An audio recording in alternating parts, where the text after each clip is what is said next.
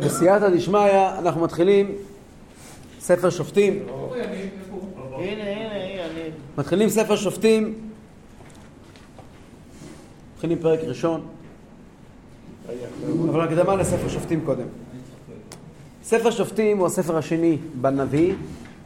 בתורה הנביאים כתובים, ספר שופטים הוא הספר השני בנביאים.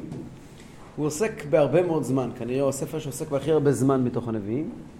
הוא עוסק בפרק זמן שבין יהושע לבין שמואל הנביא, שזה 350 שנה בערך. זו תקופה מאוד ארוכה, אבל היא תקופה מאוד קשה לעם ישראל. אה, אפשר לתמצת את התקופה הזאת במשפט, בימים ההם אין מלך בישראל, איש הישר בעיניו יעשה. משבר מנהיגות נורא, שעולה מתוך פרקי הספר הזה שוב ושוב ושוב. אה, יהושע בעצם, אנחנו יודעים שמשה קיבל תורה מסיני, מסרה ליהושע, ויהושע לזקנים וזקנים לנביאים. את הנביאים לא נראה כאן, הנביאים מופיעים בערך בתקופת המלכים. למה בזמן דבורה יש נביא יעל דבורה? יש נביאים, נכון שיש נביאים, אבל הם לא הנביאים, זה שמואל הנביא, ואליהו הנביא, אה. ואלישע הנביא. אוקיי, אוקיי. הנביאים, פה לא מדברים על נביאים. אוקיי. דבורה אישה נביאה, נכון, והיא שופטה את ישראל. הם נקראים שופטים. אבל שימו לב שכשמוסרים את התורה זה יהושע לזקנים וזקנים ונביאים, אין שופטים. איפה השופטים נעלמו? אבל השופטים לא כולם הם נביאים באמת.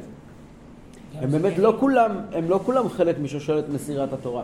לא כולם היה להם אה, בית דין גבוה, והיו קבוצת חכמים, הזקנים, של יהושע. ותקופה שבעצם היו קבוצה של חכמים שאפשר לראות אותם לאורך כל הזמן. גם הרב דניאל טס שם? לא יודע. לאורך כל הזמן עומדים אנשים בצד, ברקע, ישנם תלמידי חכמים, אבל הסיפור לא קורה שם.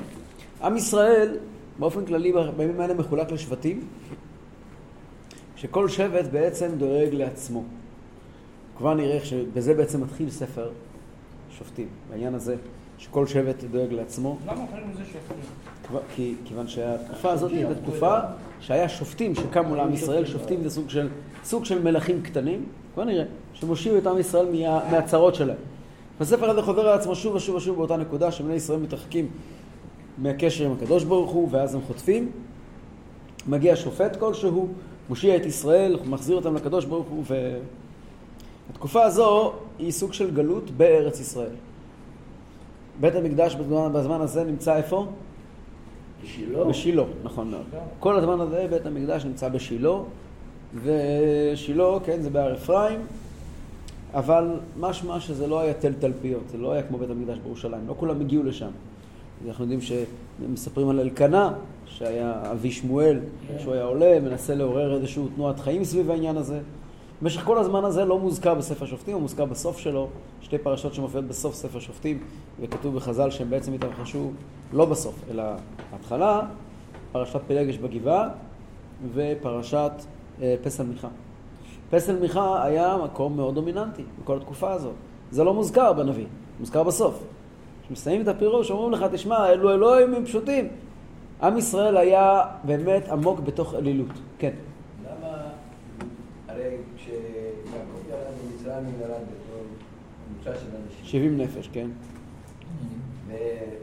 ובסופו של דבר הם יצאו בתור שבט, כן. כאילו היו צריכים לצאת בתור עם, הם יצאו בתור שבטים, נכנסו לארץ בתור שבטים, והנה העובדה שהם עדיין עדיין בשבטים. כן. זאת אומרת, אין פה לא, תפיסת השבט... נכון. תפיסת השבטים הייתה תפיסה מאוד מאוד חשובה. משה רבנו, התורה מייצרת את זה בכוח, כן? התורה מחלקת אותם במדבר, אומרת להם כל איש על מחנהו ואיש על דגלו באותות לבית אבותם.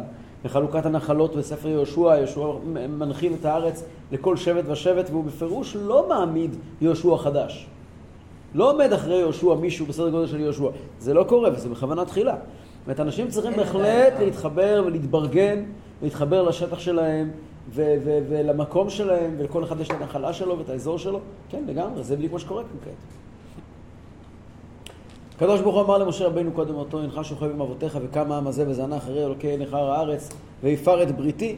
זה קורה, כן, זה קורה, זה בעצם מה שקורה כאן בספר הזה. גם משה רבינו אומר לבני ישראל, כי ידעתי כי אחרי מותי, כי, אשחט השחיתות. אה? וכל שבט שבט אמרת ששופטים בשביל עצמם. לא, היה שופט כללי. אנחנו מי נראה לאט? לאט. מי מינה אותם? אנחנו נראה, אנחנו נראה, הכל, כתוב. הכל כתוב, כן. אה, זהו, וכל המטרה היא בעצם, יש פה מין תקופת ימי ביניים. יש הרבה הרבה, אנחנו נתחיל את ספר שמואל בעזרת השם, ספר שמואל הוא ספר מאוד מרומם, הפוך מספר שופטים. אנחנו נראה שבעצם שמואל הנביא מרומם מאוד, מאוד מרומם. ששמואל הנביא הוא בעצם ממשיך את הנקודה שיהושע נעצר.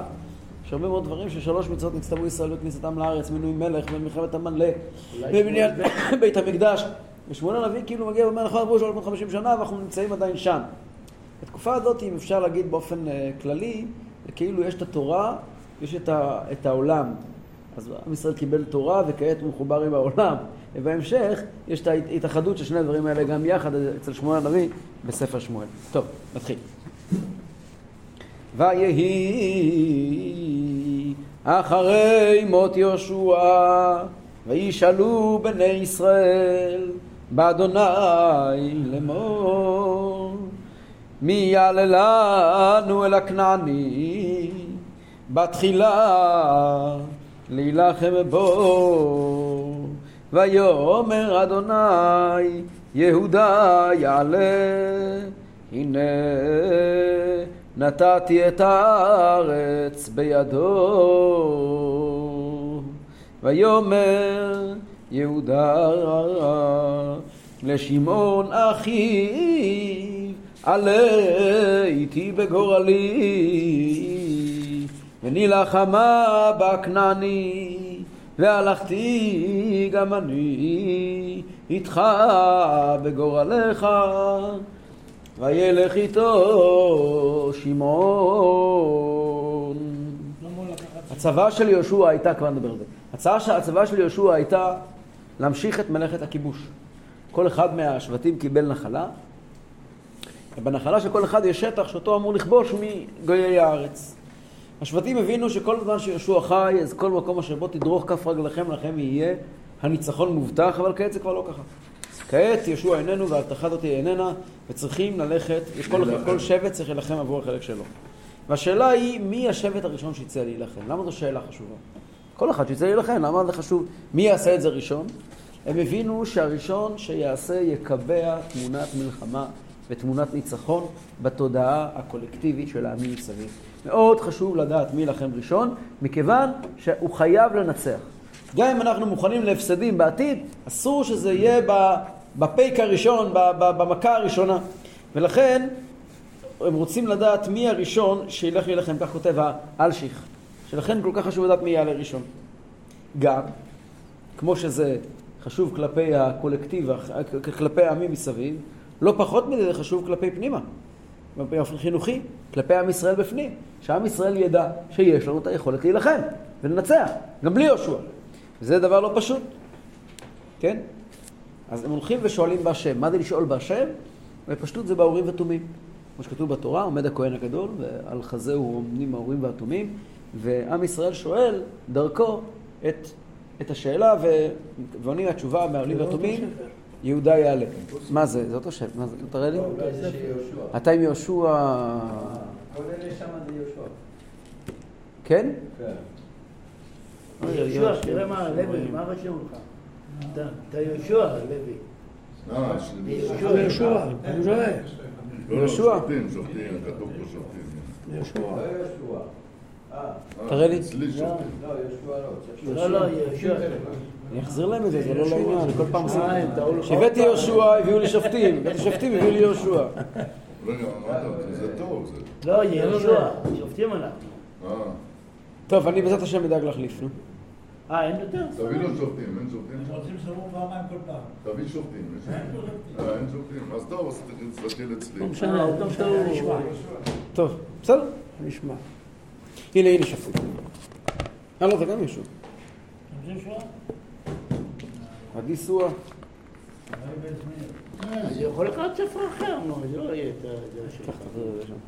טוב.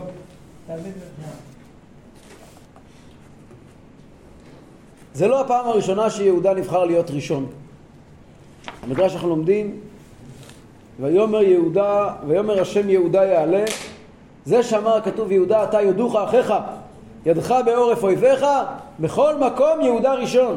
כן. ראשון לירידת הים, שנאמר, אמרנו הבוקר, בצאת ישראל ממצרים, הייתה יהודה קודשו. ראשון לדגלים, ויישא דגל מחנה יהודה. ראשון לשופטים, שנאמר, ויאמר השם יהודה יעלה. והפלטי דבו ועבדי דוד נשיא להם לעולם. מה מיוחד ביהודה? יהודה עוד אצל אבא שלו נעמד ואומר, אנוכי יערבנו מידי תבקשנו. יהודה לוקח. אחריות. לקחת אחריות זה הדבר הכי גדול שיש. והמילים האלה, כי עבדך הרב את הנער, לקחת אחריות, זה מה שמלווה את שבט יהודה מאז ועד היום. גם אז, כשעם ישראל יצא ממצרים על ים סוף, נעמד אה, אה, נחשון בן המנדב ולוקח אחריות קולקטיבית, קופץ לים ומבטא בזה אמונה והתמסרות חסרת פשרות. גם אגב, המלך הראשון, זה המדרש לא מזכיר, גם הוא היה המלך החשוב שלנו, דוד. היה שאול, אבל אחר כך היה דוד. שאול לא כן. היה מדבר. נכון, דוד. יהודה מחליטים לא ללכת לבד, אלא לבקש משמעון.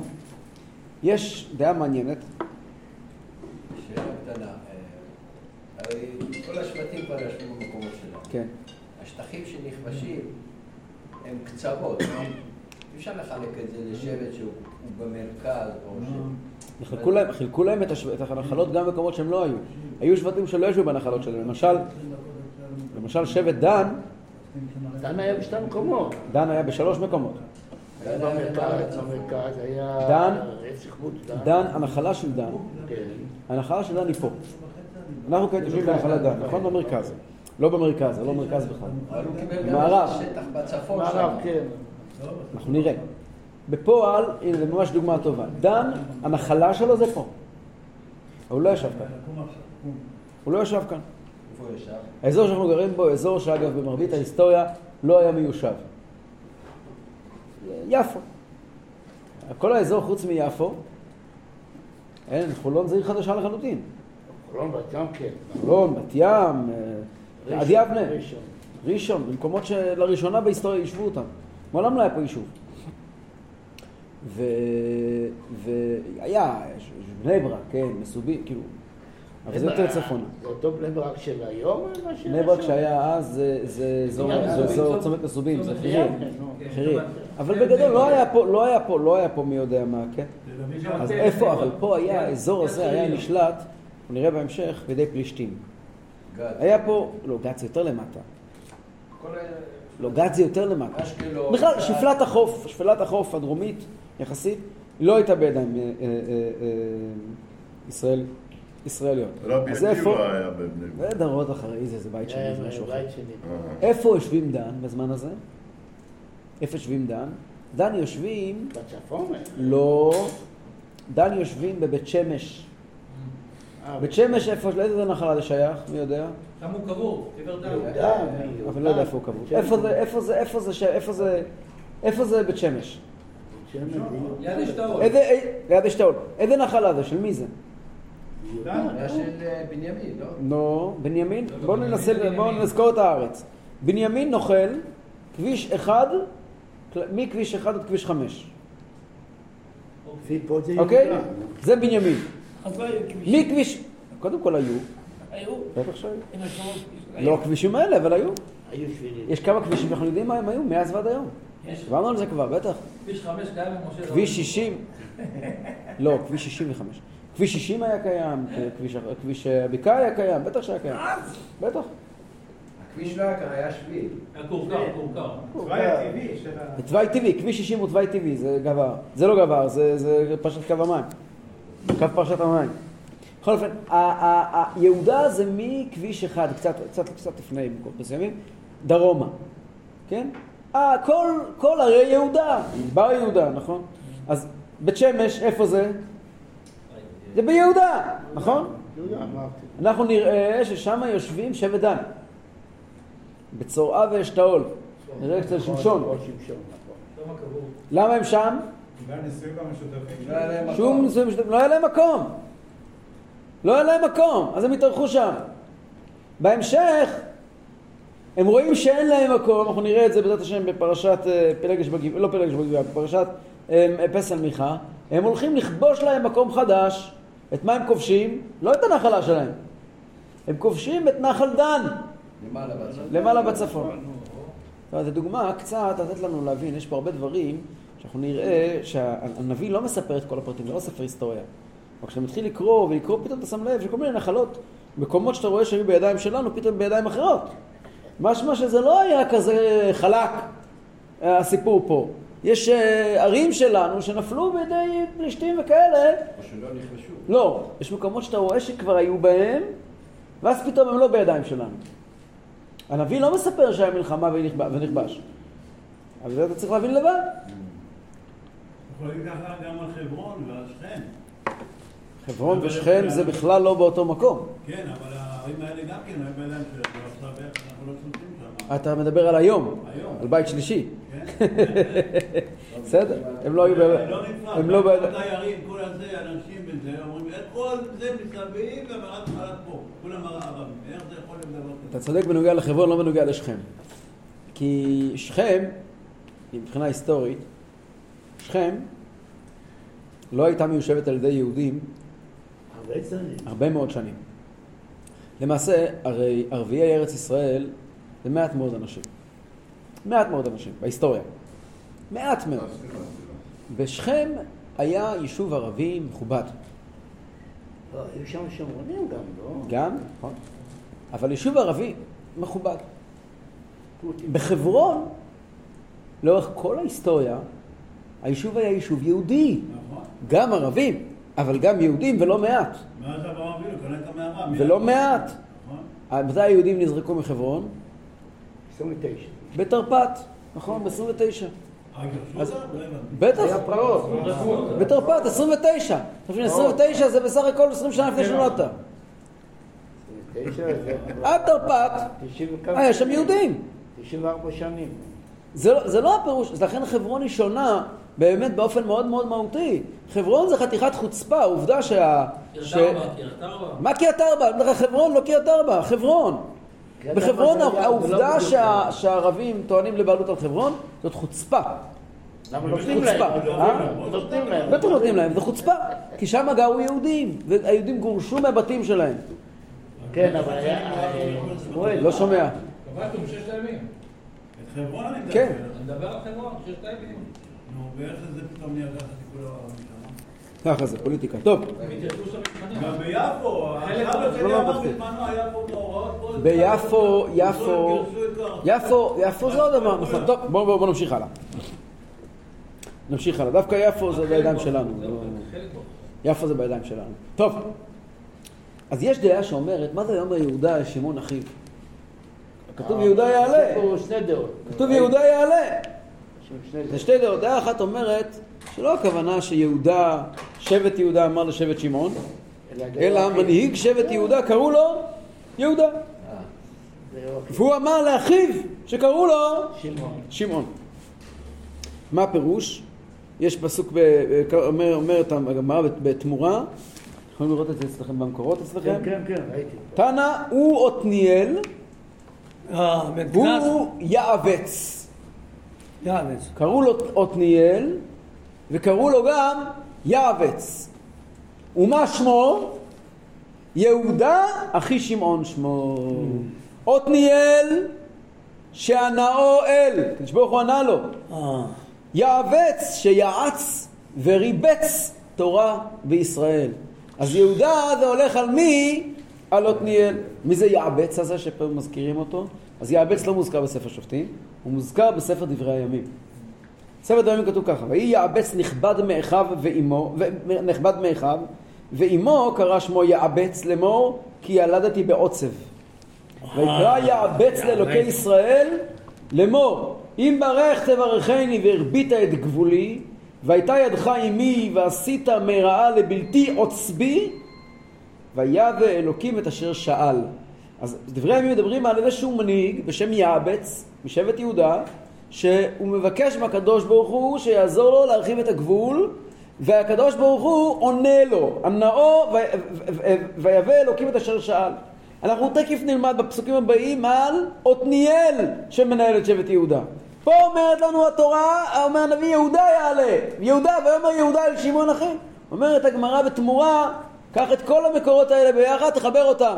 היה בן אדם בשם יהודה, כינו אותו פניאל, כינו אותו יעבץ, זה הכל אותו סיפור. והיה לו אח שמעון, הוא אמר לאח שלו, שמעון, בוא תעזור לי.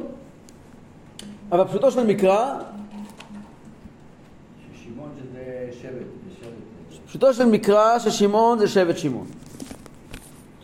והוא מבקש משמעון שבוא תעזור לי בכיבוש של הארץ, כן? ובתמורה אני אסייע לך. יש פה דבר מאוד מאוד מאוד מעניין. אנחנו יודעים שבאמת היסטורית שבט שמעון נעלם מהנקודה הזאת. בכלל שבט שמעון זה שבט שכמעט לא קיים. שבט שמעון הוא למעשה השבט מהכי חשובים. תחשבו, ראובן, שמעון, לוי, יהודה, ארבעת הבנים הגדולים של יעקב. אז ראובן זה ראובן, אוקיי? הבכור. הבכור. שמעון נעלם מהמפה, כבר נדבר עליו. אחר כך מגיע לוי, ואחר כך מגיע יהודה, שבטים מאוד מאוד חשובים. איפה שמעון נעלם? אנחנו יודעים שבברכת יעקב, יעקב לא מברך את שמעון. שמעון ולוי אחים כלי חמאס מכורותיהם, כן. מקלל את שמעון ואת לוי. משה רבנו גם לא מברך את שמעון. השבט היחידי שמשה רבנו לא מברך אותו. זה שמעון. למה? בגלל מעשה? שכם. לא. מעשה שכם זה יעקב אבינו. בגלל מעשה, פרשת שבוע. זמרי בן סלו. בן סלו. בגלל מעשה בעל פאו. אבל כתוב בגמרא שהוא כן מברך את שמעון. שמע השם כל יהודה, שמע זה שמעון. אה, איפה זה נחלת שמעון? בתוך יהודה, בבאר שבע. בתוך. יהודה. זאת אומרת, שמעון בלוע ביהודה, וגם היסטורית, כל יום שמדברים על עשרת השבטים, עשרת השבטים, לא הכוונה לשמעון. שמעון בעצם, במשך הדורות, מתמזג עם יהודה. אין שמעון מובחן. כאילו תשעה שבטים. כאילו זה תשעה שבטים. נכון. לא, אבל פעמיים אה, מנשה. זה יכול להיות שזו הסיבה שיהודה ביקש משמעון, כי הוא יושב בתוך. המחלה שלו. הוא אומר לו, בדיוק, הוא לוקח עליו אחריות. גם יעקב אבינו, כתוב שיעקב אבינו אומר לשמעון, אכלכם ביעקב ואפיצם בישראל. כלומר, הם לא באמת יושבים במקום בפני עצמם. מה הסיבה בזה? אז אה, לפני שנגיד את הסיבה הפנימית, אה, ראיתי בכלי יקר שהוא מסביר ככה. הוא אומר, בכלל, הראשון שהיה צריך לכבוש היה שמעון. למה? כי ראובן קיבל נחלה מעבר הירדן. מי הבא בתור? שמעון. שמעון. אחריו, לוי אין נחלה. רק אחריו יהודה. זאת אומרת, כל הדיון זה בין שמעון ליהודה, נכון? אין פה בכלל דיון. אמור להיות שמעון, ואחריו יהודה. ראובן כבר קיבלו, אצל משה רבנו. קיבלו מעבר הירדן. נשאר הבא בתור זה שמעון, לוי לא רלוונטי, ואחריו יהודה, נכון? לכן כשיוצא יהודה, יהודה מרגיש לא נעים ללכת לכבוש לפני שמעון. אז הוא יוזם פנייה לשמעון ואומר לו, בוא תעלה. בוא תעלה איתי ביחד. אה, אז למה באמת לא עלה שמעון ראשון? שוב פעם, בגלל הסיפור שבעל פאור, כדי שבאמת ההתחלה הזאתי, ההתחלה הזאתי של הכניסה לארץ הייתה עם ה... באקורד מאוד מאוד צורם של בעל פאור, ולכן שמעון, אה, אה, אבל יהודה לא רוצה לפגוע בשמעון. הוא אומר, הזכות הזאתי של ואהבת לרעך כמוך, שלתת להם כבוד, כך כותב האלשיך, הענווה שהיא מאפיינת את שבט יהודה כידוע, הענווה הזאתי שרואים אותה אצל דוד המלך ואצל הלל הזקן, אצל הדמויות הבולטים, רבי יהודה הנשיא, הדמויות הבולטים של שבט יהודה הם ענבים. אז יהודה פונה לשמעון ואומר לו בוא, נעלה יחד, תן לו את הכבוד שלו, למרות שעל פי הפרוטוקול הוא לא אמור לקבל את הכבוד הזה. כך כותב הכלי יקר והאלשיך אה, מרחיבים בעניין הזה. יותר מזה, אה, אומר האלשיך, שימו לב, אומר יהודה לשמעון, תראו, שימו לב למילים, ויאמר יהודה לשמעון אחיו, עלה איתי בגורלי ונלחמה בכנעני והלכתי גם אני איתך. הוא מגיע אליו בתנועה, בוא תעשה לי טובה, תעזור לי. הוא לא מגיע ואומר לו באופן פטרוני, תשמע, אנחנו כתוב, קיבלנו בהורים וטובים לצאת ראשונים, אין לנו את היכולת, אתה רוצה להצטרף, אתה מוזמן, אתה לא רוצה להצטרף, אתה לא מוזמן, חבר'ה, שלחתי לו הזמנה. לא. הוא ניגש לשמעון ואומר, בוא תעשה לי טובה, בוא תעזור לי, כן? התנועה היא תנועה, ואז אני אוכל גם כן אולי לעזור לך, התנועה היא תנועה מאוד מאוד ענווה ובאמת של אה, אה, אה, איזשהו, איזשהו שותפות גורל. כמו שהזכרתי מקודם, העניין של, של שמע השם כל יהודה, אז כתוב וילקוט באיכות גדולה, כן, ששמעון ויהודה מתחברים יחד. מה הסיבה באמת? מה הקשר בין שמעון ליהודה? אז אפשר לומר כך. כעת מה שכתוב, כעת מה שאני כעת עומד לומר זה דברים שהם מבוססים על דברים שכתובים, אבל זה לא לגמרי כתוב. אז אם זה לא נכון, לא נורא. שמעון הוא חייל מלחמה, בוא נראה. נכון? מה הוא? הוא חייל מלחמה. למה? מה עושה בשכם? שכם, כן, שמעון הסבא. נכון, בסדר. כתוב בחסידות, לכל שבט יש את המאפיין שלו. מה מאפיין את שבט שמעון? כתוב בחסידות, זה כתוב מפורש. שמעון עניין של שמיעה. ראובן זה עניין של ראייה. ראייה, ראובן. שמעון עניין של שמיעה, כן? ישמע השם בעולים. מה ההבדל בין ראייה ושמיעה? ראייה זה כשאדם רואה דברים גבוהים, אדם רואה מחוץ עולם. האצילות. שמעון, שמיעה, זה עניין של הבנה. שמילה עולם הבריאה. שמעון היה בן אדם שידע להבין. הוא היה איש של תובנות. ראובן היה איש של אמונה, של חיבור, של ראייה. שמעון איש של הבנה. ולוי, לוי זה דבקות בקדוש ברוך הוא, ידעו. לווה אישי אליי. ויהודה, יהודה זה ביטול ו- ו- וקבלת עול. שם. עכשיו, זה כתוב מפורש בחסידות. עכשיו בואו נראה. שמעון הוא המסבירן. מה הוא? המסבירן. בהתחלת הדרך, שמעון הולך עם מי? בהתחלה, בהתחלה, בהתחלה, לוי? עם לוי, שמעון ולוי אחים. למה? הם הולכים שניהם ביחד נגד מי? לא. שמעון ולוי הולכים ביחד מלחמה במי? יוסף. ביוסף. מה זה יוסף? יוסף זה חיבור שמיים וארץ, נכון? שפת היסוד, חיבור שמיים וארץ. כל השבטים כידוע היו רועי צאן. כן. יוסף היה היחידי שלא היה רועה צאן. הוא המייעץ. אה? הוא המייעץ. הם, הוא- יוסף בעצם טען שהתפקיד של בני יעקב זה לפעול בעולם, לרדת לעולם ולחבר את השמיים עם העולם, לא לפחד מהעולם, לשנות אותו. הוא מגיע ואומר להם, חבר'ה, אתם יש לכם עבודה מאוד חשובה, כתוב בחסידות, הוא אומר להם, הנה אנחנו מעלמים עלומים בתוך השדה. לכל אחד מאיתנו יש עלומים ללקט, יש עבודת הביר- הבירורים, אבל בסוף בסוף כל העלומות שלכם צריכות להשתכוון על עלומתי, אני אהיה צדיק שמחבר שמיים וארץ, הכל אמור לעבור דרכי, אני בעצם הולך לקחת אתכם צעד קדימה לאל מתן תורה, חיבור שמיים וארץ. הם לא מקבלים את זה.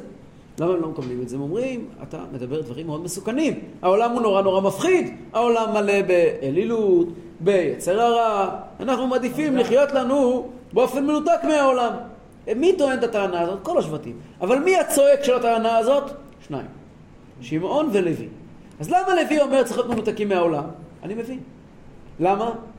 לוי באמת נשאר מנותק מהעולם. הרי לוי לא נוחן נחלה בארץ ישראל. לוי לא יוצא למלחמות. לוי לעולם ועד נשאר אותו שבט של אנשים שלא עובדים ולא מתגייסים ולומדים תורה. זה שבט לוי, יורו משפטיך ליעקב ותורתך לישראל. התפקיד של שבט לוי זה בהחלט לא להיות מחובר לעולם, אבל זה שבט אחד. לוי מגיע ואומר עכשיו לפני מתן תורה התפקיד שלנו להיות כולנו לוי. מי מסביר? לוי תמיד, ברור שלוי הוא מי שרואה באויב, ביוסף את האויב הגדול. דווקא לוי, נכון? כי יוסף מדבר על חיבור לעולם, אל תפחדו ממצרים, יוסף מסוגל לעמוד לנהל את כל מצרים ולא להיות מושפע. לוי אומר אין דבר כזה, אנחנו חומרים רק לקדוש ברוך הוא.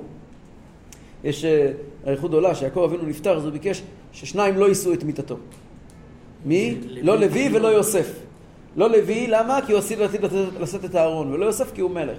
מה הכוונה? מסביר הרבי בשיחות, הקבורה של יעקב היא למעשה היציאה לגלות. כן? אז לוי לא יוצא לגלות. הוא לא יכול לעשות את המיטה, כי הוא מחובר עם הארון, הוא מחובר עם הלמעלה, הוא לא באמת במצרים. ויוסף לא באמת במצרים, כי הוא היחידי שיודע איך מתחברים למטה. כן? אז לוי, ברור שלוי הוא נגד יוסף, כי זה שני הפכים. מי המסבירן של לוי? שמעון. מי שכנע את כל השפת? שמעון מגיע ואומר, שמעון, מה אתה שם בדיסק? זה מה שהוא מסביר. הוא עומד ומסביר לכולם. למה סכנה, למה יוסף הוא סכנה אמיתית, אקוטית, לעתיד בני יעקב. הוא משכנע את כולם, ובצדק. מה קורה אחר כך? כל השבטים יורדים למצרים, נכון?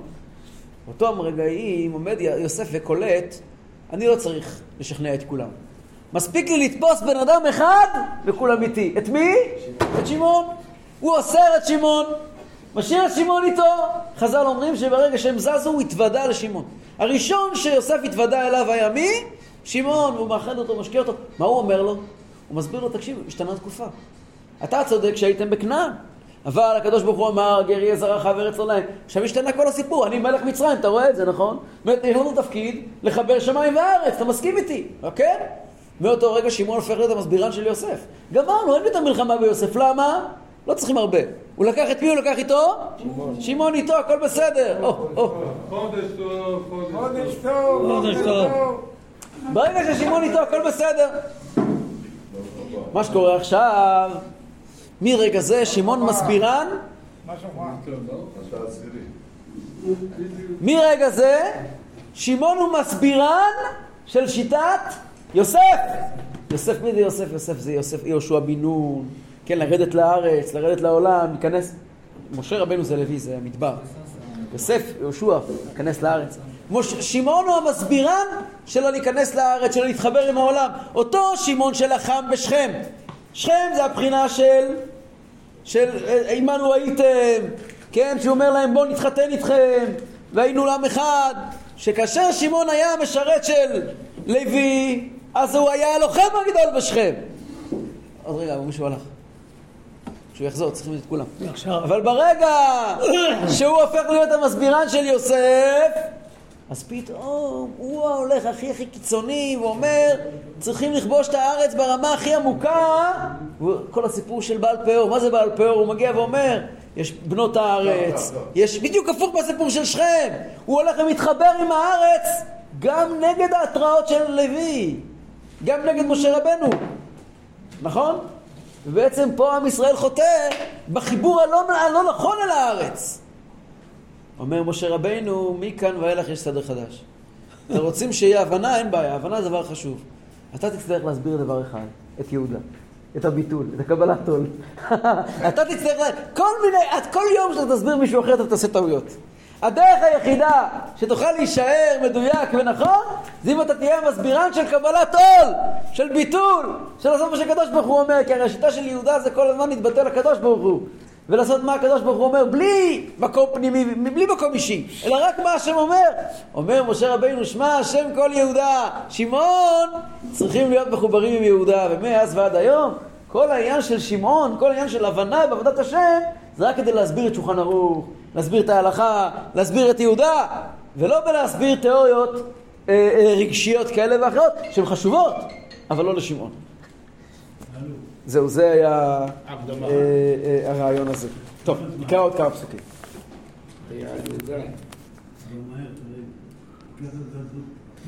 ויעל יהודה ויתן אדוני את הכנעני והפריזי בידם ויקום בבזק, בבזק עשרת אלפים איש.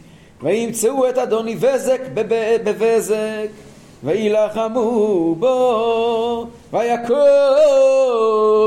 את, הכ... את הכנעני ואת הפריזים. וינוס אדוני בזק וירדפו אחריו ויאחזו אותו ויקצצו את בעונות ידיו ורגליו. ויאמר אדוני בזק שבעים מלכים בעונות ידיהם ורגליהם מקוצצים. היו מלקטים תחת שולחני כאשר עשיתי כן שילם לי אלוהים ויביאו ירושלים וימות שם רואים יש מלחמה יהודה לוחמים בבזק איפה זה בזק? אני לא יודע רשום פה זה. בשבט, איפה שהוא לי. לא, חייב להיות אה, לא, ביהודה לא, סליחה, סליחה, זה לא אפרים. זה חייב להיות ביהודה יהודה, יהודה. אנחנו רואים שהמלך של בזק נקרא אדוני בזק, יש מקום להניח, אנחנו יודעים שהמלך של ירושלים, ירושלים נקראת צדק, אנחנו נראה בהמשך, והמלך של ירושלים נקרא אדוני צדק. אז מאוד יכול להיות, זה אותו סגנון של אזור. אז גם המלך של בזק נקרא אדוני בזק. לא נראה לי יהודה, לפי ה... יהודה נלחם, ויעל יהודה. כן, אבל השאלה אם זה היה בשבט באיזה- יהודה. לא, לא, פה. אני לא יודע, לא יודע איך הגיע לפה בזק. אה, אני לא יודע איך זה הגיע לשם. אני- אני גם אצלי יש את הציור הזה, אני לא הכנסתי את. זה. אנחנו לא יודעים איפה היה בזק, אנחנו לא יודעים איפה היה אה, בזק. לא, אם פה מופיע בית שאן לידו, אז אומר ששם זה למעלה בצפון. ליד. לא, לא, לא, לא, לא, לא יודע איך הגיע לפה בזק, אין לי מושג. זה, יש פה טעות, יש פה טעות, זה לא, זה לא. בזק חייב להיות באזור ירושלים. באזור חיוג 02. זה לא... אני לא יודע, מי שמעצב שהדפיס את זה, לא יודע איך זה הגיע. טעות, פשוט טעות. טוב, בזק הוא לא אחד מה-31 מלכים שיהושע הכניע. ובכל זאת הוא מחזיק אצלו תחת השולחן 70 מלכים קצוצי אצבעות. זאת גם הקטנצ'יק הזה, שהוא לא היה מהחבר'ה הרציניים, היה לו 70 מלכים שבעונות ידיהם ורגליהם מקוצצים. אז כתוב בספרי, תראה מה היה הכוח של מלכי כנען, שאפילו אלה הקטנים שביניהם, היה להם כל כך הרבה כוח. למה קצצו לאנשים את ה... למה הוא קצץ לאנשים שלו את ה... בעונות רגליים? המטרה הייתה כדי שהם יוכלו לחיות, אבל לא לברוח. לא, גם הבוהן של ה... הבוהן גם מחזיק את החלק. כן. כן, מה? הבוהן שמחזיק גם את החרב. הבוהן של האצבעות, של הרגל. אה, הסיבה ש... אה, אולי גם הידיים בגלל החרב, יכול להיות. אנחנו רואים שגם בני יהודה קצצו לו את הבעונות. למה הם עשו לו את זה? אז אומר הכלי יקר, הם בזו לו. ואמרו לו, חתיכת ילד קטן, אתה דמוג לב. וינוס אדוני בזק. ככה מתנהג מלך? ככה מתנהג מלך? היה להם חשוב, חשוב גם כן לבזות אותו. הגיעו ואמרו, אתה מלך של מדינה, אתה בורח במלחמה? וינוס אדון מבזק, אתה בורח? מה זה לברוח? איזה מין, איזה מין... לכן הם קצצו את בעונות ברגליו והגיד לו, אתה כלומניק. ובזה שהם שמו אותו ככלומניק, זה גם כן הייתה אמירה ציבורית רחבה מאוד. הביאו אותו לירושלים. מי הביא אותו לירושלים? ירושלים, אנחנו נראה, בכלל לא הייתה בידיים של בני ישראל. יכול להיות שאת התקופה היה חלק ממנה שכן היה בידיים של יהודה. אבל אנחנו נראה בהמשך, זה גם כן, גם אצל, אצל יהושע כתוב שכבשו את ירושלים, אבל לא את כולה. יש חלקים בירושלים שיכבשו רק מימי דוד המלך. יש חלקים בירושלים שרק דוד המלך כבש. פה אתה רושם שכאילו זה מקום המלחמה הבאה. אה? פה רשום בפירוש שלך. כן. מקום המלחמה הבאה של בני יהודה. רש"א. כשנלחמו בירושלים. אוקיי. רבנו בחיי כותב, לומד מפה אה, מוסר השכל. כשקוצצים את הבנות ידיים ורגליים של ב- אדוני בזק, הוא מתוודה, הוא אומר, כאשר עשיתי כאן שאלה מאלוקים, ואנחנו רואים שהפסוק מזכיר לנו את זה. כדי להגיד לנו, מזכיר את זה. כדי להגיד לנו שהמילים האלה התכפרו, הוא פעלו, פעל את פעולתו, הוא קיבל כפרה. ומאיפה אני יודע שמאיר שהוא התכפר? הפסוק מזכיר שהוא מת בירושלים. מה זה חשוב להזכיר שהוא מת בירושלים? פה במובן העמוק של הדברים, ירושלים זה ירושלים. כלומר, הוא זכה שהוא מת בירושלים הקדושה. אומר רבנו יודע. בחיי, כן. מכאן נלמד מוסר השכל.